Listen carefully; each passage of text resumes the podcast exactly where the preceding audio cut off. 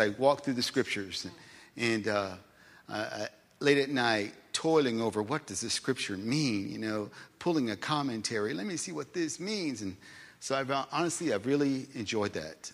I didn't, I never did that before. And I, as a pastor, I felt responsible for trying to preach the word as, as, as closely as it could to, to really what it meant. And I always got to the point where I thought Jesus was on the front row and I didn't want to disappoint him by saying something incorrect. Uh, although I'm not going to tell you everything is one hundred percent, but I'm trying to get close. Yeah. you know, you know, I, I get close. So, uh, so, um, Pastor Ernest said, "Hey, well, you come back." And I said, "Yes, uh, we're we're in the book of uh, Luke, but as soon as we finish that, we'll be happy. I just come because I want to finish this." But you know what? Yeah, I didn't finish it. I didn't finish it. It's going to take a little longer than I thought. So we just talked, figured out it's a good time, and we stopped. And you have the pleasure of taking up where we left off. So we're going to be in Luke chapter twenty-two today. Luke chapter twenty-two. Luke chapter twenty-two.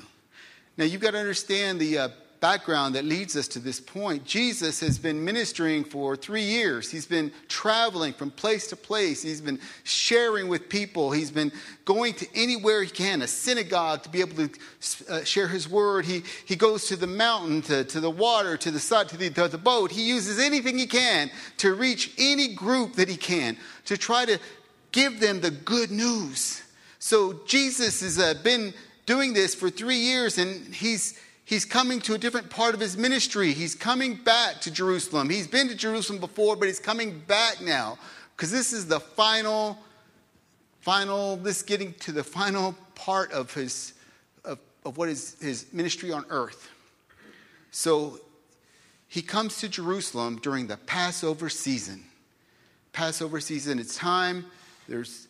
Uh, His, his disciples are there. He he came in with a, on a on a mule, on a donkey, and the people were so excited about him coming. And he's just uh, he's in Jerusalem, and uh, that's where we, we take up verse twenty-two, chapter uh, chapter twenty-two, verse one. The festival of unleavened bread, which is also called Passover, was approaching. You know, there's this festival of unleavened bread was a celebration that occurred at the same time the Passover was. And it was kind of a separate celebration, but it, then there was the Passover. But eventually those things came together. It was no longer separate. It became part of the same celebration. And as we know, uh, Passover was the celebration of the angel of death passing over any home that had the blood of the lamb sprinkled around the, the door. Passover was also a celebration of a journey from slavery to freedom, from bondage with Egypt to the promised land.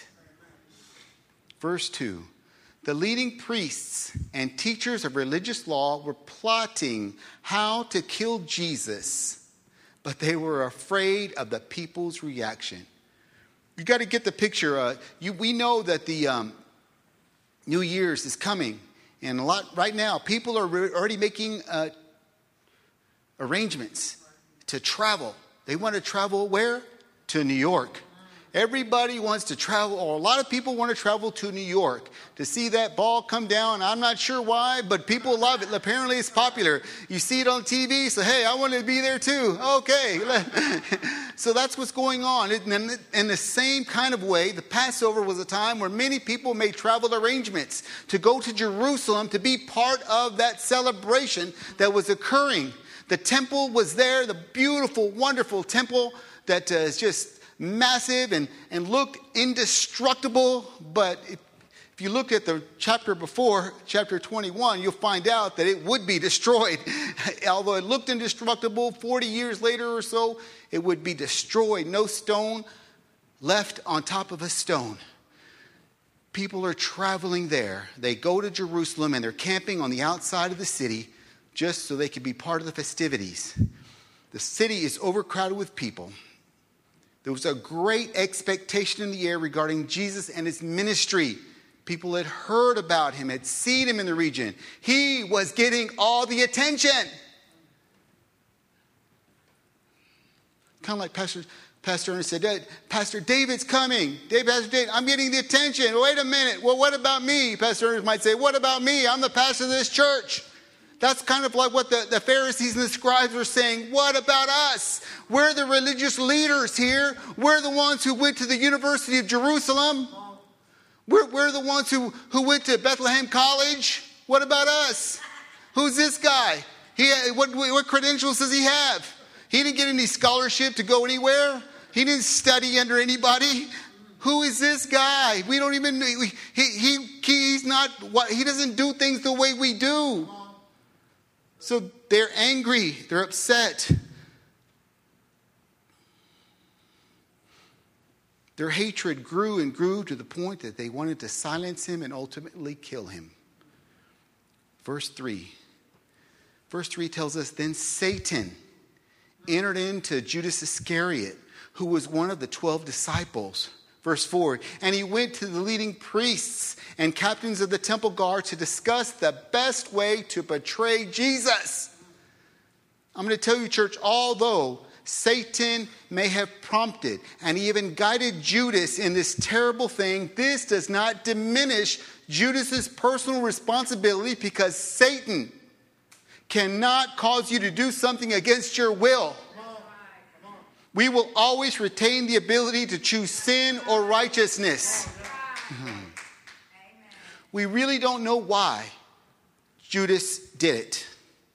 There are many theories. One theory is that Judas expected to have a major position in, Ju- in Jesus' uh, reign when he would take over in Rome. He expected that Jesus would come in, upset the government, take over, and all of a sudden the disciples, you're going to be my vice president, you're going to be in my cabinet, you're going to be my secretary of state, you're going to be my U S attorney general, you're going to you're giving out these positions, much like much of the presidential candidates right now may look have people helping them in anticipation of them getting something in return. Judas may have had that in his mind. But when it became apparent that Jesus had no intention of doing what Judas expected, perhaps Judas felt misled, betrayed. Church, we cannot allow ourselves to get upset with Jesus when he fails to meet our expectations. We're, we're not looking for him to meet our expectations. We're trying to meet his. Let's get everything right. Judas had the wrong idea. Verse five, they were delighted and they promised. There's talk, talk about the religious leaders. They were delighted and they promised to give him money. Verse six, so he agreed and began looking for an opportunity to, opportunity to betray Jesus so they could arrest him when the crowds weren't around. The religious leaders needed a way to take Jesus down without the support of the crowd, because the crowd was behind him. They were filling up the temple when he showed up. They wanted to hear what he had to say. His words were unique. He spoke with authority. He said things that the religious leaders of his time did not say. They were, they would have protected Jesus. So they needed to get to him. And now they had an inside man. The money was also a point of simple greed, a way to profit himself at Jesus' expense. Verse seven. Now the festival of unleavened bread arrived, when the Passover lamb is sacrificed. Verse eight. Jesus sent Peter and John ahead and said, "Go and prepare the Passover meal so we can eat it together." You know, Jesus wanted to spend some quality time with his disciples before his great sacrifice. His disciples would be greatly tested, and he wanted to share this time with them. And some, some believe, if you really study this, that they actually uh, celebrated the Passover a little, a bit before everybody else did. That's not that important for this purpose, but verse nine. "Where do you want us to prepare it?" they asked him. Verse ten. He replied, "As soon as you enter Jerusalem, a man carrying a pitcher of water will meet you. Follow him. At the house he enters," verse eleven, "say to the owner, the teacher asks, where is the guest room where I can eat the Passover meal with my disciples?" First, Jesus gives his disciples what would be an unusual sight. That is a man carrying water in a pitcher. That was generally what women did. They carried water in pitchers. Men carried water in animal skins during this time. So they gave them an unusual thing to look for. There is some indication that Jesus was trying to keep this somewhat quiet because he didn't want the opportunity for him to be able to share with his disciples to be interfered with by some betrayal by Judas earlier. Verse twelve. "He will take you upstairs to a large room that is already set up. That is where you should prepare our meal." Verse thirteen. They went off to the city and found everything just as Jesus said. I'm going to tell you, that's the way we find things, just as Jesus says they would be. And they prepared the Passover meal there. Apparently, they found this large room, and it had to be in a large house, owned by somebody of wealth and position. Some of the commentators believe it could have been the house of Nicodemus. It could have been Joseph of Arimathea or some wealthy family or friend of a disciple. The upper room had been already been prepared beforehand for the purpose of this feast. You know, some, some other commentaries believe this up, same upper room was the same upper room the disciples gathered together after Jesus was crucified and the risen Christ came and met them. Some people believe this same upper room was a place in Pentecost when the Holy Spirit came and gave the, the utterance of the speaking in tongues. Verse fourteen, "When the time came, Jesus and the disciples sat down together at the table. Jesus said, I have been very eager to eat this Passover meal with you before my suffering begins. For I tell you now that I won't eat this meal again until its meaning is fulfilled in the kingdom of God." The preparation was made. Some of the customary dishes were laid out, and the Lord gathered with all his disciples. This was a passionate time because Jesus wasn't saying goodbye to them necessarily, but the time had come for the central reason that he came to, to this earth, to begin a new thing with his people based on his personal sacrifice. This was the beginning of the beginning, not the beginning of the end. In Revelation nineteen nine, it tells us that there will be a feast in heaven, a wedding feast, a marriage supper, and Jesus will be gathered with his people there, and they will be that, there will be that great feast. Kind of like the great feast you have when you go to Coulter's. A great feast. Verse seventeen. "Then he took a cup of wine and gave thanks to God for it. Then he said, take this and share it among yourselves. Verse eighteen. For I will not drink wine again until the kingdom of God has come." You know, Jesus, by his words and his actions, shows us and shows his disciples that the Passover wouldn't ever be the same again as the feast celebrated in centuries past. They had celebrated this Passover in centuries past, but with the rituals that Mo- Moses had put in place. But now, from this point forward, from this time, it would be superseded by a new solemn religious ritual. It would be different. The traditional Jewish Passover was to give way to the Christian sacrament, also known as the Holy Eucharist, the bread and the juice that we know today. This was instituted by Jesus at this time. Verse nineteen, he took some bread, gave thanks to God for it. Then he broke it in pieces. I'm going to say that he broke it in pieces and he gave it to his disciples saying, this is my body, which is given for you. Do this in remembrance of me. Verse twenty, after supper, he took another cup of wine and said, this cup is the new covenant between God and his people, an agreement confirmed with my blood, which is poured out as a sacrifice for you. I'm going to tell you, Jesus didn't use the old Jewish meaning. He now gives the new meaning, gives new meaning to the bread and wine. The tra- traditional meaning was the unleavened bread. Unle- it was unleavened because the Jews left in haste and the dough didn't have time to rise. This was the bread of affliction, meaning how the Israelites were treated by the Egyptians. Representation of that. Essentially how followers of God are treated by non-believers. The bread of affliction. When we eat that, that's what we need to remember. Well, that's what they remembered. The bitter herbs. The bitter herbs stood for the bitter slavery. Salt water was remembered by the tears shed during the oppression that the Jews suffered.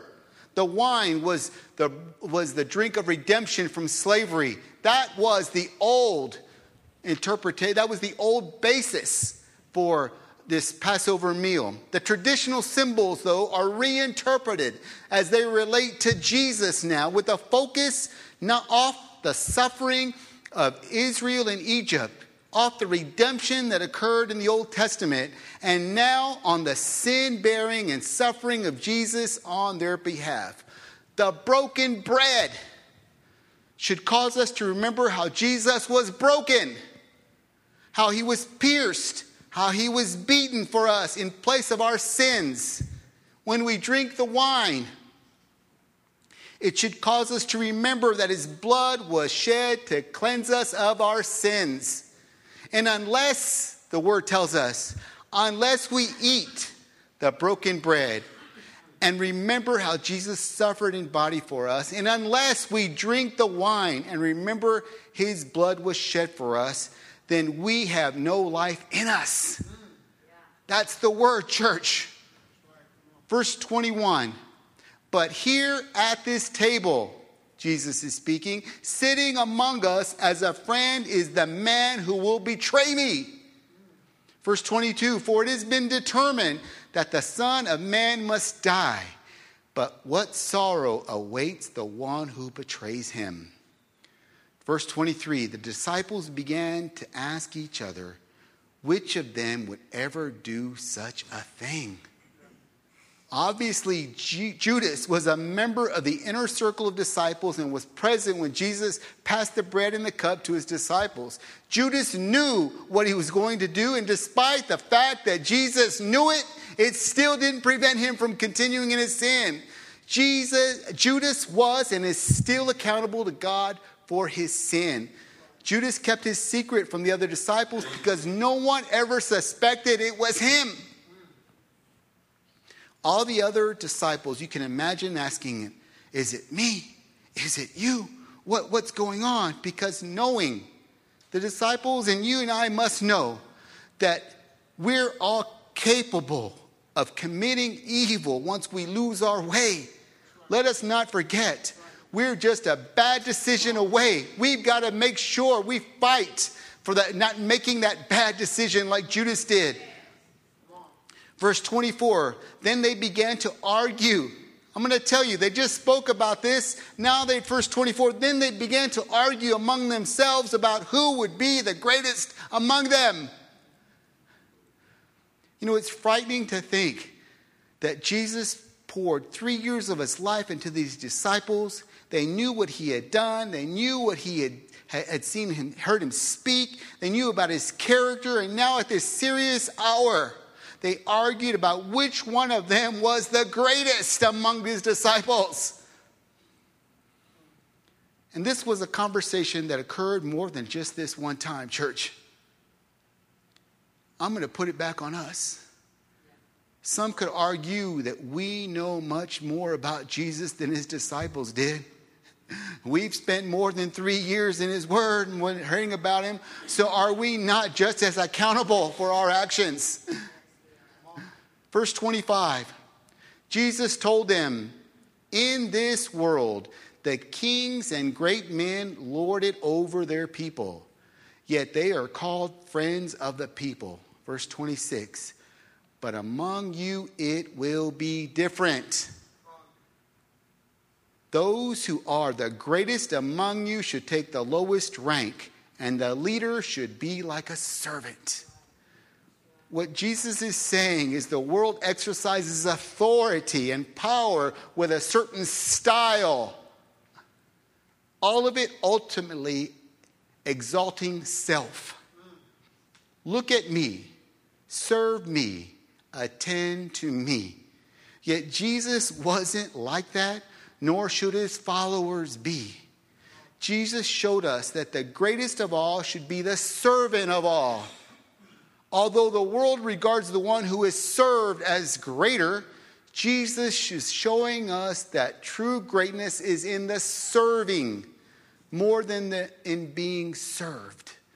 Verse twenty-seven, who is more important, the one who sits at the table or the one who serves?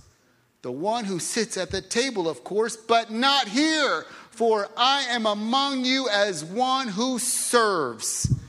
Cultures and people always envy the person who others serve. In ancient China, ancient China, those with wealth would let their nails grow and let their nails grow really long so that they were unable to do anything for themselves. They had to have people do things for them. So that was a, a, sta- a, a symbol of status that they had. You saw them with long nails. You knew they had to be people in position and had money that people could do everything else for them. The really great people in our lives are the ones who serve. If President Trump took a month off and went and played golf at one of his resorts, nobody would probably miss him. But if the uh, trash man and the people that have run the trains and, and, and are gone and on vacation and they take a month off, we are in trouble. We're looking about what are we going to do? We value those who serve. The very greatness of Jesus is finally demonstrated not in the height and glory of the throne that he has, but in the depth that he came down and stooped to our level of humanity and died on the cross for every one of us. He came from such a high place to take the lowest place. That's greatness. I'm going to stop there because Rebecca's come in and I uh, don't want to go too long. So I want to tell you a quick story. There was a former top law enforcement official in the Mexican government, a top law enforcement official charged by the United States government with accepting millions of dollars in bribes in exchange for providing protection for Joaquin El Chapo Guzman's notorious drug cartel. Genaro Garcia Luna was fifty-one when he, was, when he served in the cabinet post overseeing Mexico's federal police. He was indicted by a federal grand jury in Brooklyn last week on three counts of cocaine trafficking and one count of making false statements in his role for allowing the Sinaloa cartel to operate without, with impunity in Mexico. He was arrested in Dallas, and the United States Attorney General's Office for the Eastern District announced that it had unsealed the indictment. They said, today's arrest demonstrates our commitment to bring to justice those who help cartels inflict devastating harm on the United States and Mexico, regardless of the positions they held while committing their crimes, the U S attorney said. Garcia Luna served as Mexico's Secretary of Public Security from two thousand six to two thousand twelve and has been living in the United States since two thousand twelve. If convicted, he faces a minimum of ten years in prison, and a maximum of life of a life sentence. The Sinaloa cartel obtained safe passage for its drug shipments, received sensitive law enforcement information about investigations into the cartel, and information also about rival drug cartels in exchange for millions of dollars in bribes to Garcia Luna. The, this facilitated the importation of multi-tons of quantities of cocaine and other drugs into the United States. On two occasions, Garcia Luna's bribes arrived by carrier cartel members personally delivering briefcases containing three million dollars to five million dollars, prosecutors said. By the time Garcia Luna left government and relocated to Florida, he had amassed a personal fortune worth millions of dollars, they said. The government has interviewed numerous other cooperating witnesses who have confirmed that the cartel paid the defendant tens of millions of dollars over several years in exchange for the defendant's, that is the cartel's, protection. One of the most powerful drug cartels, cartels in the world, the Sinaloa cartel is known for its violence and drug trafficking. And over the decades, the cartel has directed a multi-billion dollar narcotics trafficking empire, shipping huge quantities of drugs from Latin America into the United States, including cocaine, heroin, marijuana, methamphetamines, and par- prosecutors have, having arrested Garcia Luna see him as a significant flight risk. The defendant prioritized his personal greed over his sworn duties as a public servant and assured the continuing continued success and safety of one of the world's most notorious trafficking organizations, they wrote in an attempt to block any bail being set for him. Church, let me tell you, the Mexican government's official position was, his position was to direct efforts to curb drug trafficking. That's the job that he had. He was the top dog in Mexico's equivalent of our F B I. Greed, self-serving, self-promotion. You know, Socrates, I, I know we, we're familiar with Socrates. He described greed, greed like this. He who is not contented with what he has would not be contented with what he would like to have. We also talk about Rockefeller. Somebody asked him, how much money do you need? And he said, just a little bit more. This world promotes greed in various ways. Me first, me second, and me third. And if anything is left over, I'll save it for myself later. The Bible promotes giving. Jesus first, others second, myself last. When we act like the world, we move away from being like our Lord. But the more we take on the attributes of our Lord, the closer we move to Him. Of all those who were in any way responsible for the death of Jesus Christ, the largest share of the guilt lies at the door of the religious leaders. The Roman soldiers were instruments. The Jewish people were blind agents of it.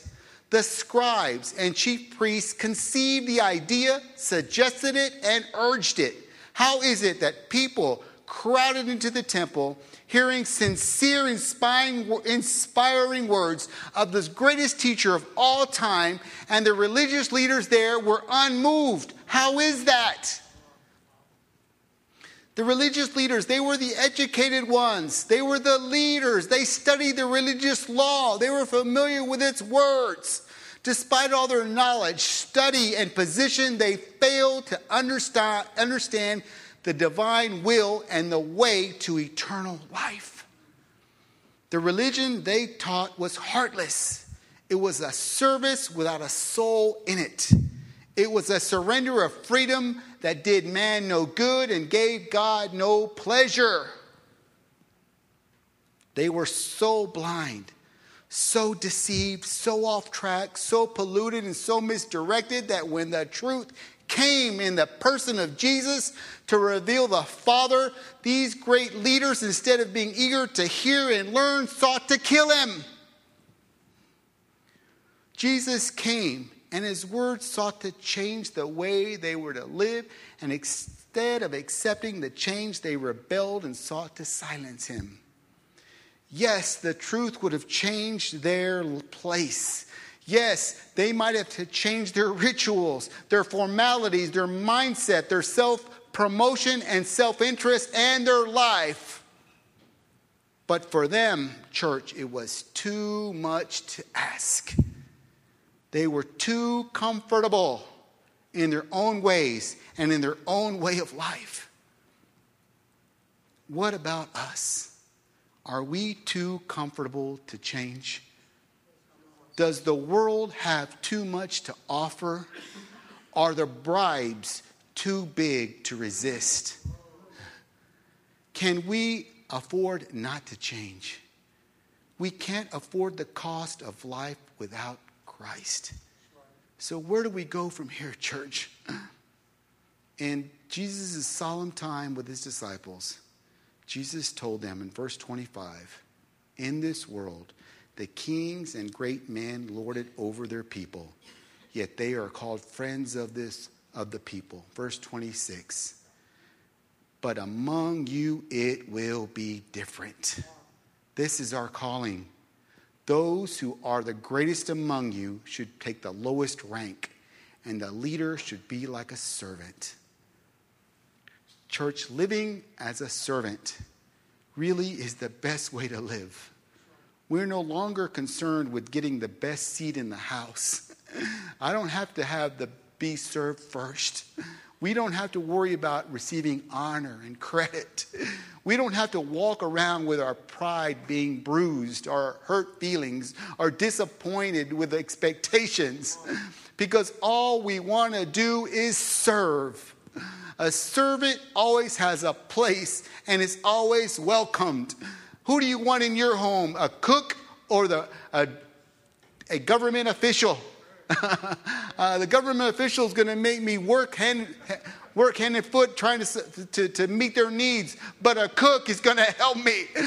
Uh, a plumber is going to help me. An electrician is going to help me. Somebody who someday has something to offer and serve is going to help us, and not the kind of people we need to be. So we should start like this, because a servant is always welcomed. Serve like the servant of all servants. The servant of all servants is known also as the King of all kings. The way he did it, that's the way we imitate and become more like Christ. Cut your fingernails. Get to work and serve. That's what our calling is, and that's what we should do. We should take up the flag of Christ and plant it everywhere we go. Not as people that want to be served, but the people that are serving.